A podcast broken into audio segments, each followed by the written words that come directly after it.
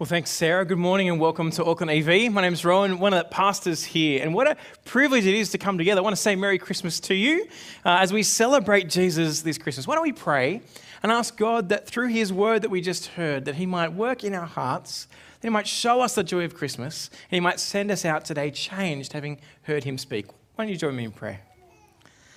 Lord God, as we come together this day, as we celebrate uh, the day of your son's birth tomorrow, we ask that as we've heard your word read, that you would, by your Spirit and through your word this morning, show us the incredible joy that comes at Christmas. Not just in the gifts, but, but in your word and in your Son. Would you help us to see for the first time or the 5,000th time how amazing you are? And you would show us your will and help us to live your way. We pray this in Jesus' name. Amen.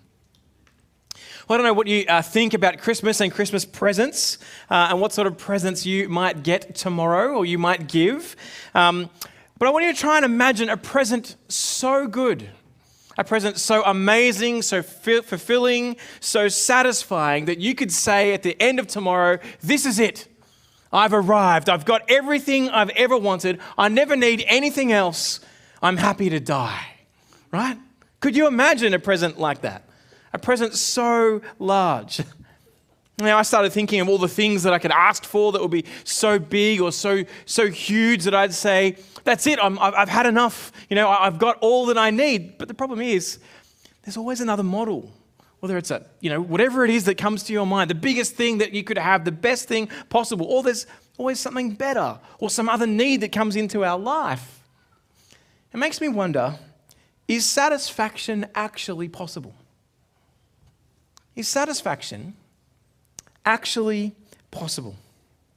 I mean, we live in the safest, healthiest, most well educated, most democratic time in all of human history, and yet, some part of our human psyche causes us to look for something better, something more. We're always chasing that next thing, that next gift, that next set of satisfaction. I mean, can you even imagine a point in your life where you could honestly say, I don't need or want anything else at all, ever. That's so foreign to our thinking. Well, it is to me. But today I want to put it to you that complete satisfaction is actually possible. I want to introduce you to someone who was so captured in human history, so enamored, so amazed, that after seeing this sight, he was ready to die. So come with me to Luke chapter 2, verse 25, as we meet a man named Simeon. Have a look, it's on the screen. There was a man in Jerusalem whose name was Simeon. This man was righteous and devout, looking forward to Israel's consolation, and the Holy Spirit was on him. It had been revealed to him by the Holy Spirit that he would not see death before he saw the Lord's Messiah. Guided by the Spirit, he entered the temple. And when the parents brought the child, Jesus, to perform for him what was customary under the law, Simeon took him up in his arms, praised God, and said, Now, Master, you can dismiss your servant in peace as you promised. Can you imagine that? Something so satisfying that you are ready to die because of it. There's nothing else to gain. There's no other want, no other dream, no other hope, no other need that you have. And what was it that's caused so much fulfillment for this man Simeon, so much satisfaction. What is it that said, I'm ready to die? It was a child. It was a child. Now, I, I, know children are a massive blessing. We have four of them and they're amazing most of the time, right? Most of the time. It's an incredible privilege to raise a child. Just being around children, it gives a sense of joy as well. Uh, when Sarah and I were first married, the, the first house we rented was actually opposite a school. And so at lunchtime, you'd hear the noise of children playing, and there's this great joy and, and kind of shrieks of happiness and children laughing. And there was something that was really good about it. I once heard a town planner say that they actually plan to put retirement villages around primary schools so that there's like this kind of um, this helpful, joyful noise for people to, to think about who are in the retirement villages because there's something happy around being, being around children. There's a sense of a future, a, a hope for society as a whole. But saying that you're ready to die after only seeing a child, Well, at first thought, I think that's kind of weird, don't you? because nobody, not even their parent, should be that focused on their child, okay? Nobody should. Either that, or there's something incredibly special, something incredibly significant and, and relevant and powerful about this particular child. Let me ask you, what, what would it take for someone in your world to create that response in you? What would they need to provide or bring or be or do that you might say, so to speak, I'm ready to die? We live in a world that cherishes the idea of love at first sight. I don't know if that's your story, if you've experienced that idea of love at first sight. But no one who sees their love at first sight is like, wow, look at that person. I'm amazed by them. Then says, so I'm ready to die. Right? No one does that. Imagine the wedding day, right? We, we, the bride and groom are there, and the bride starts walking down the aisle, and the groom looks up and says, Whoa, she's amazing. Lord, take me now. Maybe there's going to be marriage problems there. I don't know what's going on in that relationship that he's willing to die before she even gets to the front of the aisle. I don't know what's going on. Right? No, it sounds, what we're after is, is, is more than just that moment of love at first sight. It's, it's, well, a relationship, isn't it? There's a relationship. There's more to have. There's life to come, life together. For something to be so satisfying, so so helpful and good that you're willing to die after only experiencing it? Well, the logical conclusion one can make, and I want to say the only logical conclusion there is to this, is that that thing must be able to offer or secure something that transcends death. For me to be able to say, yeah, I'm willing to die now that I've seen it, it must be something that transcends death, the great robber of joy and satisfaction and life. Have a listen to what captivates Simeon about this child. Luke 2 29. Now, Master, he says to God, you can dismiss your servant in peace as you have promised, for my eyes have seen your salvation. You've prepared it in the presence of all people, a light for revelation to the Gentiles and glory to your people, Israel. Let me ask you today as you think about Christmas who, who is Jesus to you? Who is Jesus to you? And what role does he play in your life?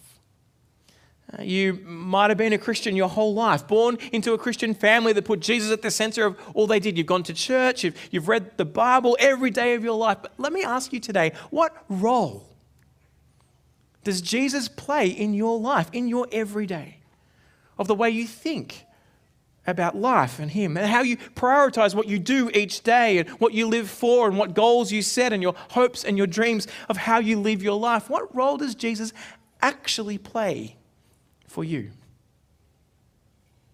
This man, Simeon, is so captivated by Jesus, so amazed at who he is and what he brings, that it's as if nothing else in life mattered at all. It's not that he was depressed like Freddie Mercury. Nothing really matters. Everyone can see. Nothing really matters to me. He wasn't this depressed person singing Bohemian Rhapsody. No, he was amazed, captured, captivated by this person, Jesus. So much so that his life's purpose and goal was centered on him, that he can say, I have now lived having met this child. I wonder, is that how you think? about Jesus? Is that the way he affects your life? Perhaps for you, you're, you're new to this Christianity thing. You're, you're coming along and checking out Jesus, or someone brought you along here. So glad you came. Welcome. We love having you here. We love getting to know you and pointing people to Jesus.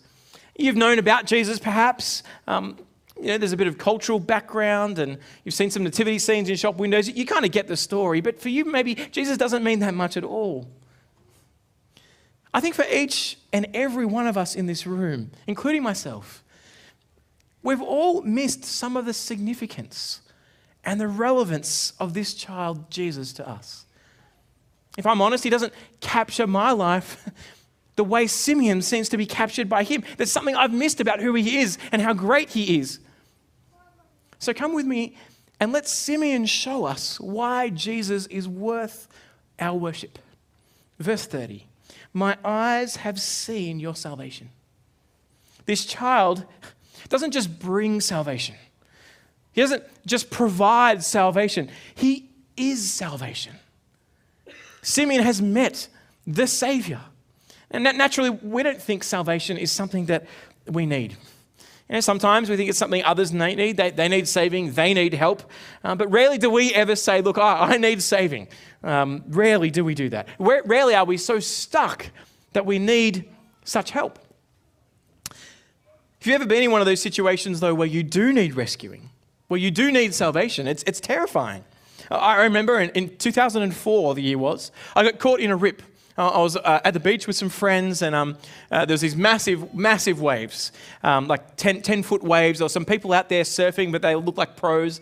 And I'm like, I've never seen waves just breaking across the beach like this. So, well, I'd, I'd grown up at a beach for holidays, and so I'd done a bit of bodyboarding. And so I, I, grabbed this polystyrene board from the caravan we were staying in. Went, I'll go out and I'll kind of have a go at catching these massive waves in. Well, I swam out there. The first wave picked me up and just dumped me so hard that the board just went off. I had no board.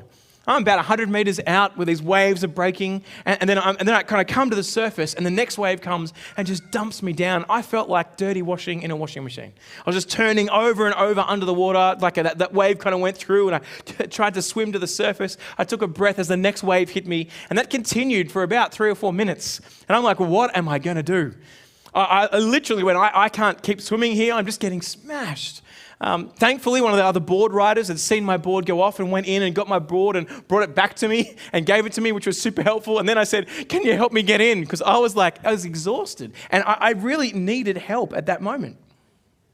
It's moments like these when we recognize, man, I, I've got nothing to offer. I can't get myself out of this situation, that we look for a Savior, don't we? What Simeon had seen that day was not just his life at rock bottom. He didn't feel like his life was at rock bottom, but he saw the ultimate problem of humanity, the ultimate thing that robs us of joy. He saw in Jesus the solution to death. The thing that we all need to be saved from, the thing that all of us are headed 100 miles an hour toward, that death is going to be each of our end. Death is going to rob satisfaction from each and every one of us. And Simeon that day held in his arms the solution to death. The child here was God the Son. He was a solution to Simeon's need, but not just Simeon's need, but to the whole world. See, in verse 25, Simeon tells us that he was looking forward to Israel's consolation. Now, you hear that word consolation. I just think of either two things. The person who came second on the podium, they got the consolation prize. Who wants that? No one. We always want to come first. Or, you know, someone consoling someone else, like, like the mother going there, there to a teenage son, and the teenage son kind of going, ugh, get away from me, ugh. I don't want any of that. It's this kind of patronizing consolation kind of picture. But that's not what Simeon had in mind here.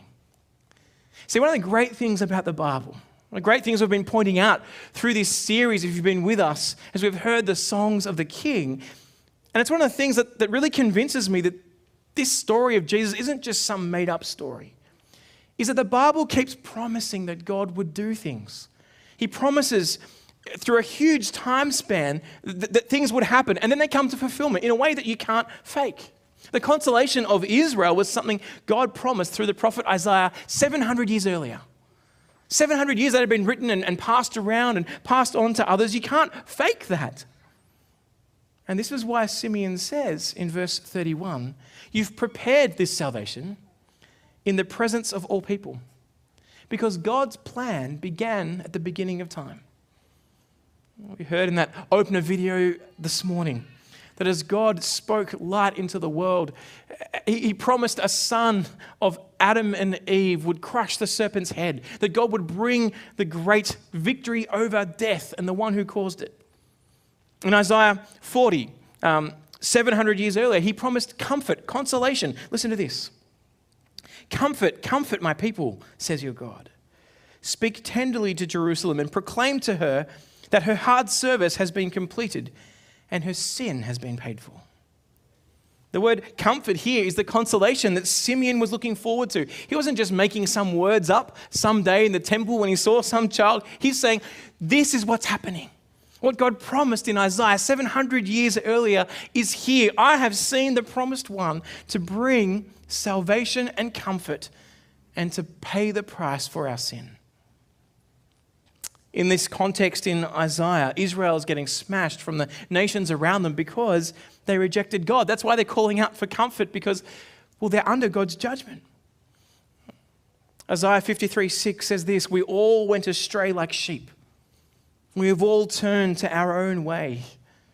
They, they, they, had rejected the true and living God. They'd rejected the God that had saved them and brought them out of Egypt and brought them into the promised land. They said, Oh, we don't need him. We want to serve other gods. We want to serve ourselves. And so God was showing them that that is not life to the full.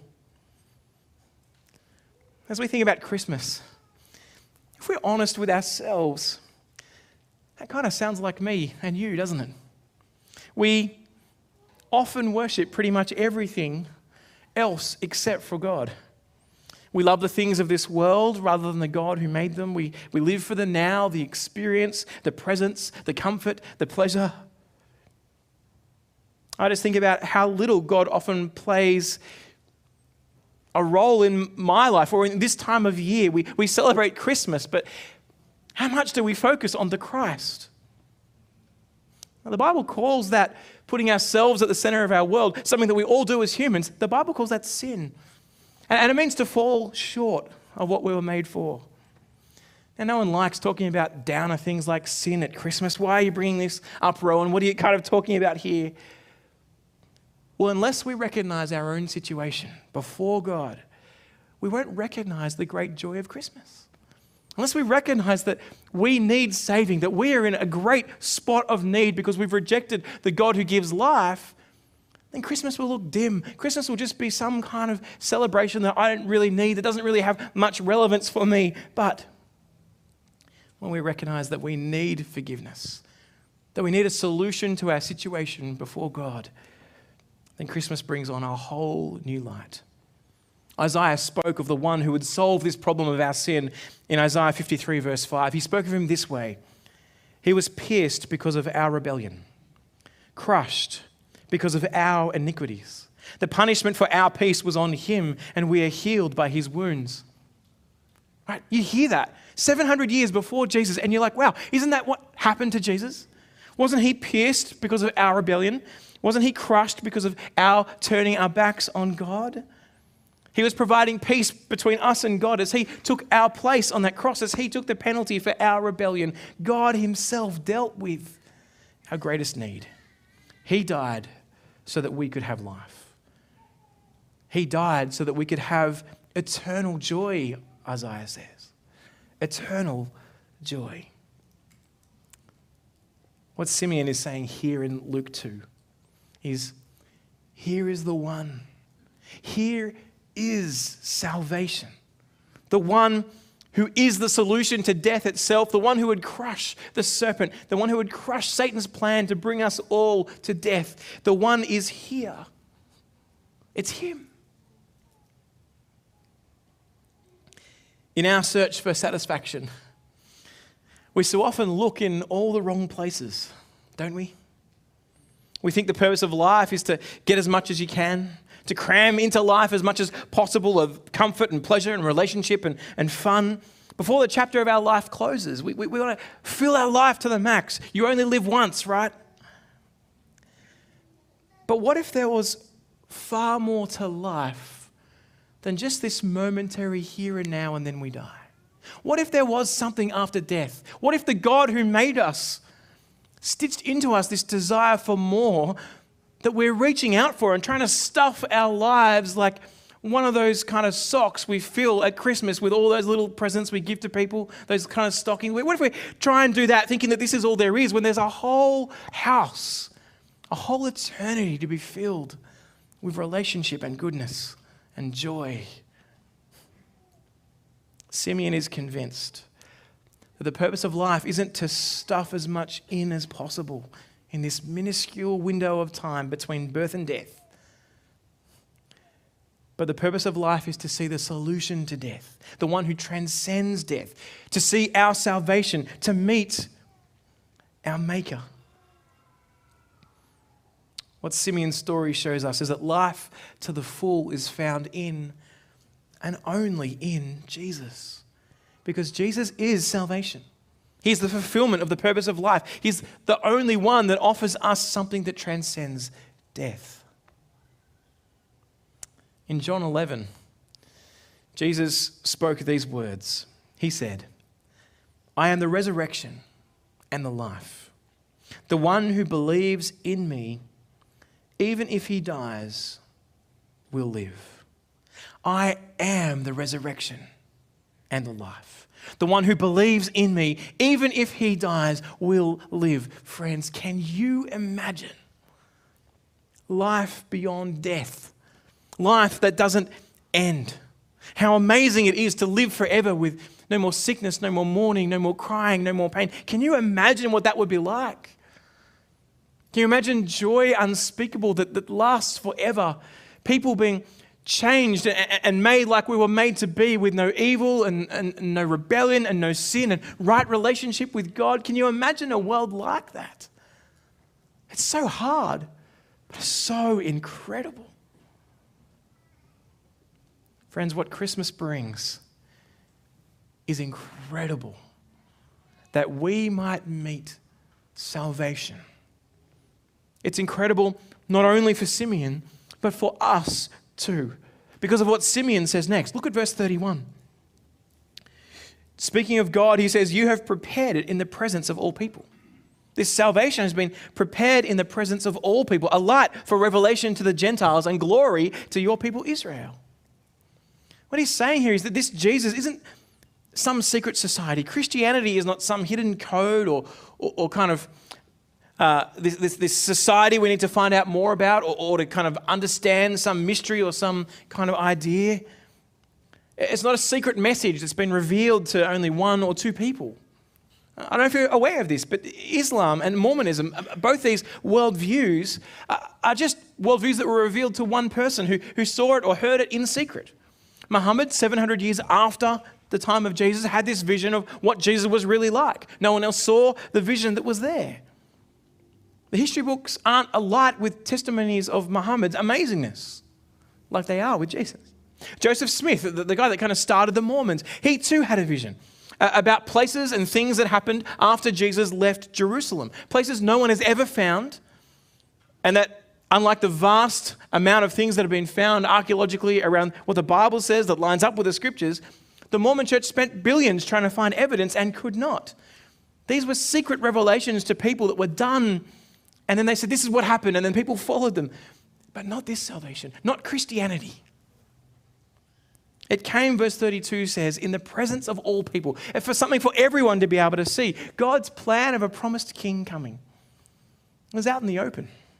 It was a common expectation for the people of the Jews. And like I showed you from Isaiah, but we could have gone to Jeremiah, we could have gone to the Psalms, we could have gone to 2 Samuel, we could have gone to Genesis. For hundreds and hundreds and hundreds of years, God had been pointing forward to this one coming, his promised king. Then, in what we celebrate tomorrow morning, in the sight of all people and all human history, God became flesh. Jesus stepped onto the world stage as salvation himself. The history books, secular and Christian alike, all say that Jesus really lived. He really did these things. People claimed him to be a wonder worker. He really died under Pontius Pilate. People claimed to have seen him risen from the dead, and people worshipped him as God. You can find that in the secular history books as much as you can from the Christian accounts we have in the scriptures.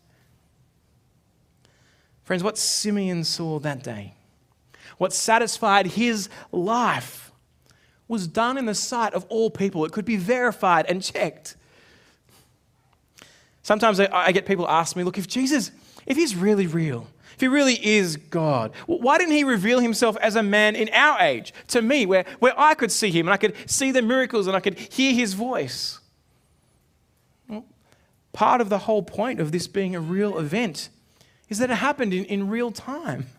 You can't keep coming back and, and keep dying and rising again like some sort of mag- magician putting on a show at the local theatre and going, hey, I'll come and do it again tomorrow and next year and next year. And look, everyone, I'm a sideshow. No, he actually came into human history once for all. Imagine for a moment he did come in your age and time. And you saw the events and you're like, man, I'm convinced he is who the Bible says he is. And, he, and he's done the stuff the Bible says he did, and that he died and rose again. And he did it as a once for all. And you saw it with your own eyes. Imagine you were convinced. Just imagine. Well, how would you then explain that to your grandchildren who never saw him, who weren't as convinced as you, who say, oh, look, unless I saw it with my own eyes, I'm not going to believe? You'd be like, no, I was there. I, I, saw it. I saw what went on. It happened in the sight of all people. There, there are people who are still alive. You can go and ask and chat to them about what they saw. But friends, that's exactly what we have in the scriptures. Is an eyewitness account of a life of Jesus. At Christmas time, we remember that Jesus is not a fairy tale. He's not a myth or a legend, but he stepped into our world as a real event in history, the coming of a real person who was himself salvation, God in the flesh. And it happened in the sight of all people. But there's something even more important for us, something more relevant for us. Not only was it in the sight of all people, but Jesus is salvation for all people. His salvation for all people, all nations. Look at verse 32. A light for revelation to the Gentiles, that's the nations, the non Jews, and glory to your people Israel. Previously, God had been very clear that Israel were his people, that he was their God. Out of all the nations on the earth, they were his people. However, God had promised throughout his people that, that the Jews, God's people, would be a blessing to all nations. So you go back to Genesis 12 and you hear this promise from God to Abraham right at the start Go from your land, your relatives, and your father's house to the land that I will show you. I will make you, Abram, into a great nation. I will bless you. I will make your name great, and you will be a blessing. I will bless those who bless you, and I will curse anyone who treats you with contempt. And all the people of the earth will be blessed through you. Did you hear it? All the people of the earth will be blessed through you.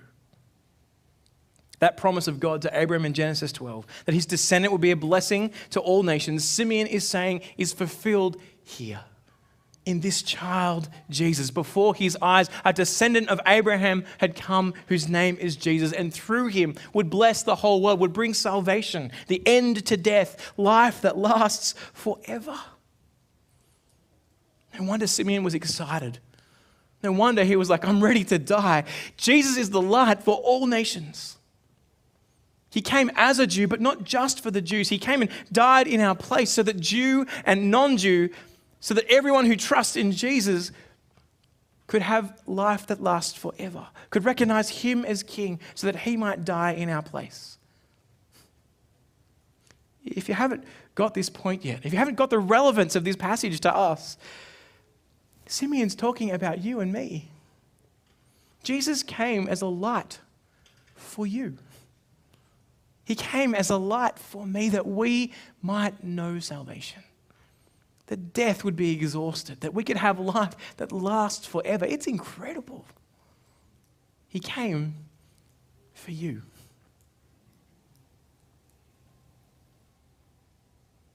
Over the last few weeks, Sarah and I have been watching uh, the last season, the, latest season of The Crown.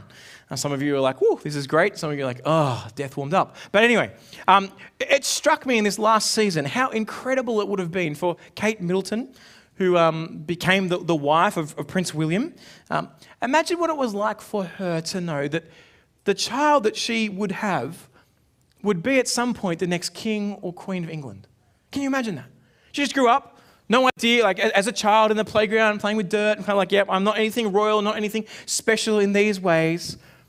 But then she marries this prince, and her child would be the next reigning monarch at some point. It kind of made me think that's incredible to go from zero to hero. I mean, Prince William, when he was born, he knew he was royalty. He's looking around at you know, the house they live in. This is not a normal house. People kind of don't normally live in stuff like this. So that was quite clear. But for her, it's this incredible moment. Can you imagine cradling their eldest child and going, wow, you're going to be the next king of England? Thinking, wow, my child is going to be like that.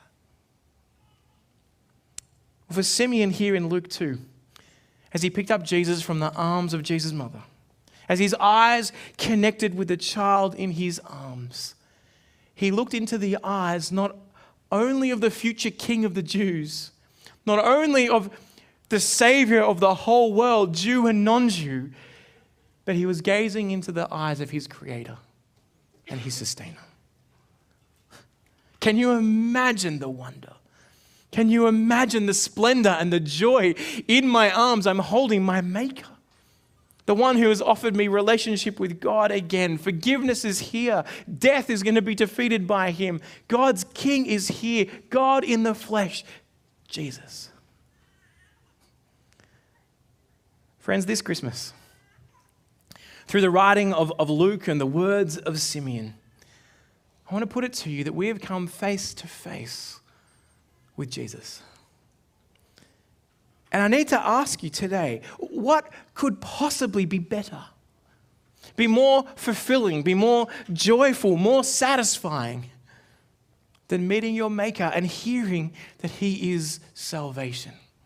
And knowing He has paid the price for your sin and that you can live forever, that death will not be your end if you trust in Him. What could be better? When the bright lights of this world flash before us fun and family, relationships, security, comfort, pleasure, money. Can I encourage you this Christmas? Don't sell yourself short. Don't settle and be bedazzled by the twinkling lights of Christmas lights or the things of this world when what's on offer is the Creator Himself. Let me ask you today are you at that point in your life where you have realized there's nothing more fulfilling, nothing more satisfying, nothing more enduring, no one more loving than God come in the flesh? Jesus. God's promised Savior King come for you. This Christmas, it's my prayer that each and every one of us would see Jesus afresh. And more than that, that we would, we would fall on our knees before him in awe of what he's done for us. In awe that we can have life that lasts forever. In awe of the fact that death does not have to be our end. And we can take him at his word that he brings life and life to the full, life beyond death. Friends, there is no one and no thing better than Jesus this Christmas, let that be your reality. Let that be what captures you. Let that be what lights up your life. Let's pray. Father God, we are so thankful that Jesus has come and that he has lived the perfect life, that he has died in our place, that he has taken the penalty that we deserve, that he's faced death for us so that he could be our salvation. Father, we confess that for all of us, we've, we've put ourselves on the throne of our lives. We've taken your position. We've sinned and fallen short of what you intended for us. And so we ask that this Christmas, that you would help us to see Jesus and the light he brings in a new light, in a fresh light. That we might recognize that when we've seen him, that we've seen life in its fullness, and that you might help us to live our lives for Him, trusting Him, looking forward to an eternity with you and your people, that Jesus might be our King. We pray you would help us to fall on our knees before this King and serve Him. We pray this in Jesus' name. Amen. You've been listening to a sermon recording from Auckland EV.